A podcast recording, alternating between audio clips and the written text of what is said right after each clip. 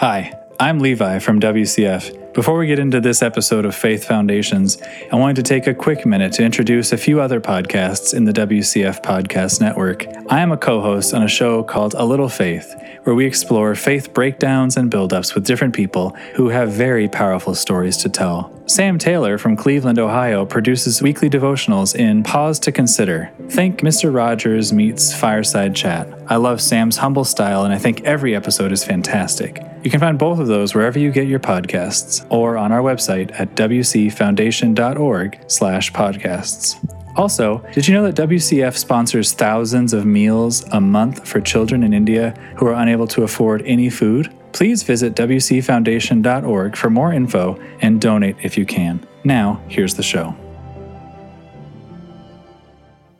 Today, I'm going to talk about faith. Faith in God.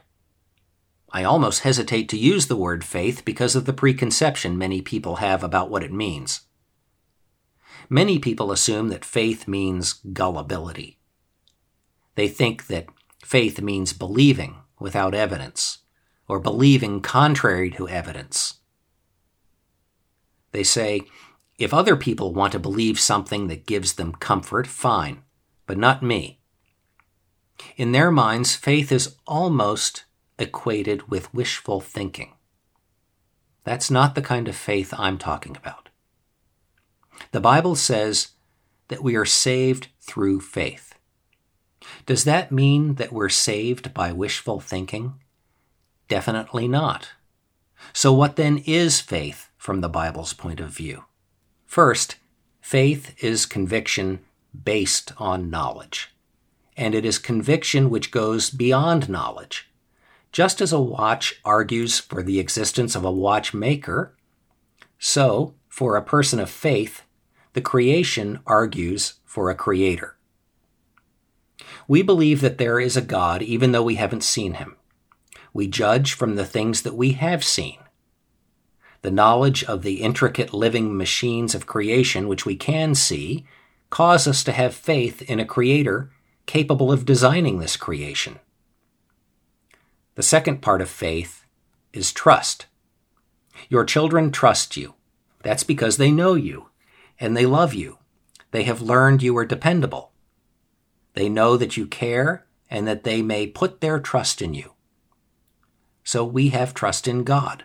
We have learned to know Him. We have learned to count on Him as dependable. So the second part of faith is trust. Trust in God. Third, faith is faithfulness. You are faithful to your family. They count on you. You wouldn't let them down. Faith then means being faithful. It's not just a state of mind, it's a track record. Faith has these three elements. The first is conviction, a knowledge based conviction that goes beyond knowledge. The second is trust, the third is faithfulness. Let's look at all of these elements in more detail. If faith is built on knowledge, then does it matter what we believe? Is it all right for you to have your belief and I have mine, even though they're contradictory beliefs? Is that the Bible view of faith? Consider an event described in the Gospel of John, chapter 4. It's the story of an encounter which takes place between Jesus and a woman of Samaria. The Samaritans weren't Jews. They were a people with part Jewish blood, part Gentile. Their religion was also a mixture. Jesus and the woman of Samaria were discussing the conflict between the Samaritan and the Jewish religions.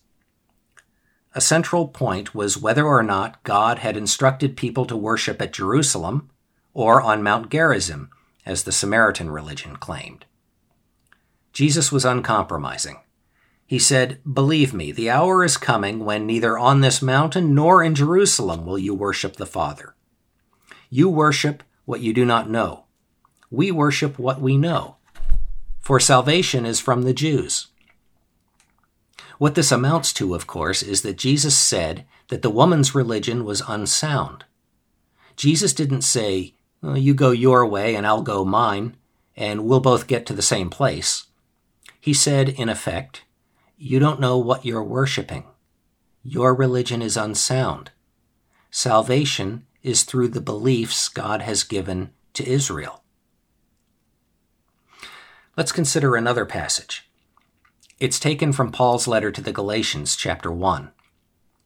Paul was concerned that the Jewish people in the early Christian church were reverting back to practices from Judaism. Paul condemns it. He says, I am astonished that you are so quickly deserting him who called you in the grace of Christ, and are turning to a different gospel. Not that there is another gospel, but there are some who trouble you and want to pervert the gospel of Christ. But even if we or an angel from heaven should preach to you a gospel contrary to the one we preached to you, let him be cursed. Paul is pretty uncompromising.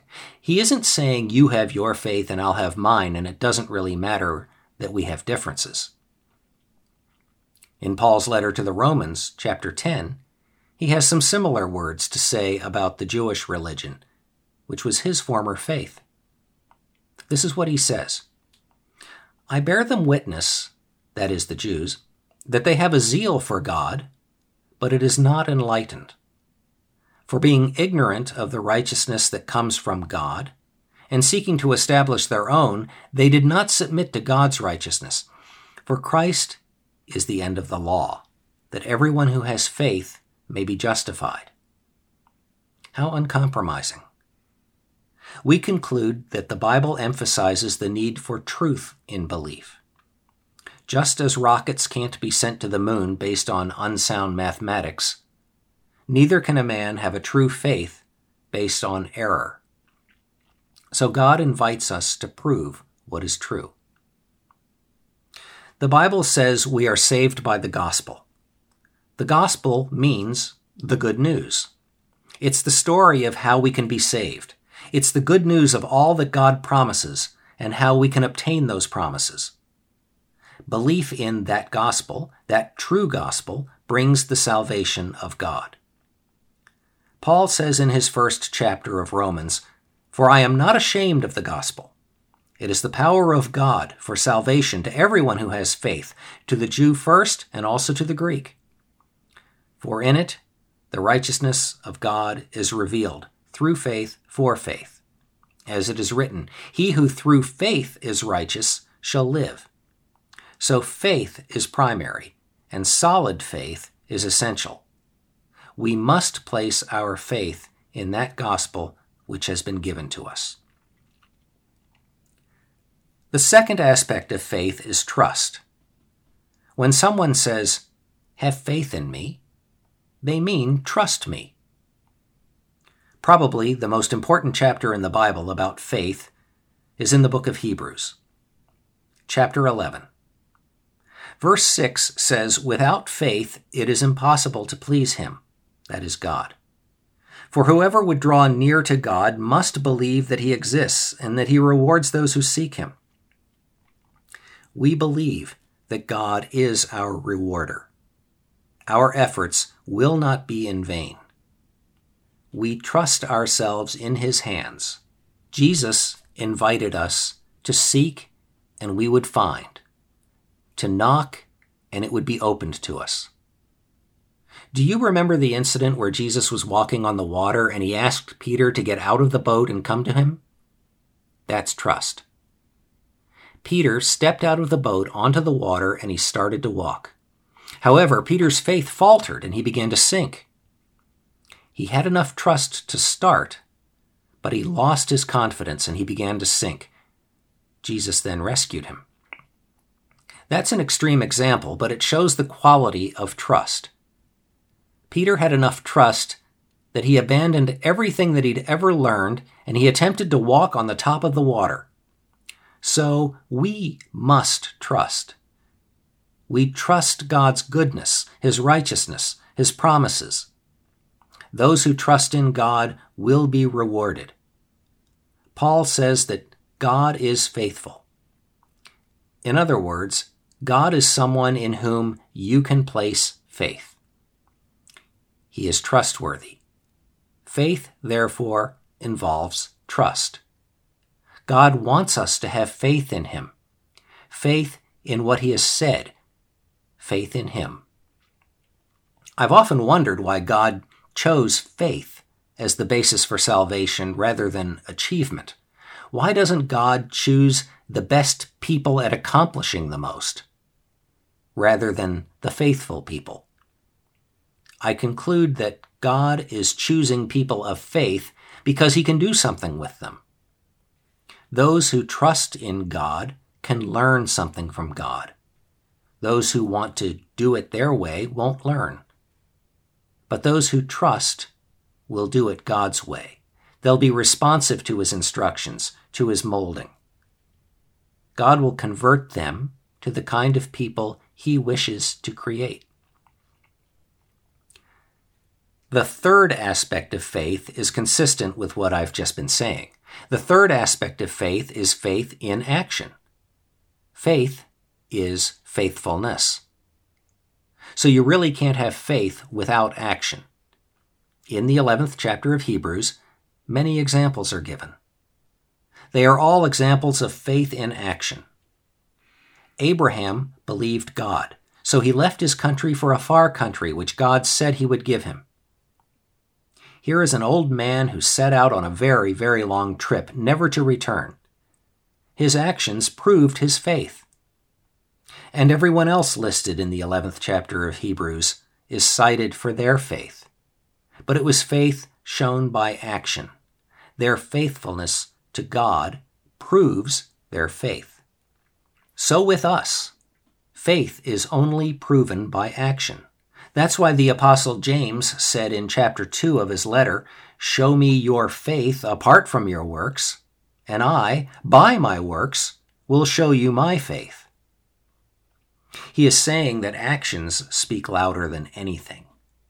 The true Christian is going to have a life which is faithful.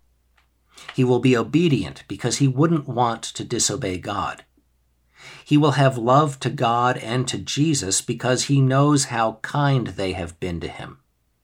He'll have love to man because his life is overflowing with what he has received from God, his faith in action. God is calling people of faith. He's calling people not to believe what they want to believe, but to believe what He's revealed. God is not a God of confusion. Fact is as important to faith as it is to physics. God asks us to know, to prove, to check, to consider, to reason. God expects us to search out the truth which He's revealed. The Bible is that source of revelation, and the gospel is the highlight of the Bible hope. Our conviction in the gospel produces faith. It's a life of conviction. It's a trust in God as the revealer, the one who has given us promises of the future. Trust in a faithful Creator. Then our faith becomes faithfulness to Him, integrity of action, consistent conduct, a dedicated and upright life, striving to be like our Lord Jesus Christ. In summary, we must believe in God. We must believe that He exists. We must believe that He is a rewarder of those who seek Him. Faith is faith in God's message. Faith is faith in God as the revealer of His message. Faith is trust in God as one who is faithful. He asks us to be faithful to Him, to live faithfully. In conclusion, faith in the gospel becomes God's power leading to salvation. It is the power which draws us to God and develops in us a new creation of God's making and a new person to receive eternal life in the day which God has appointed.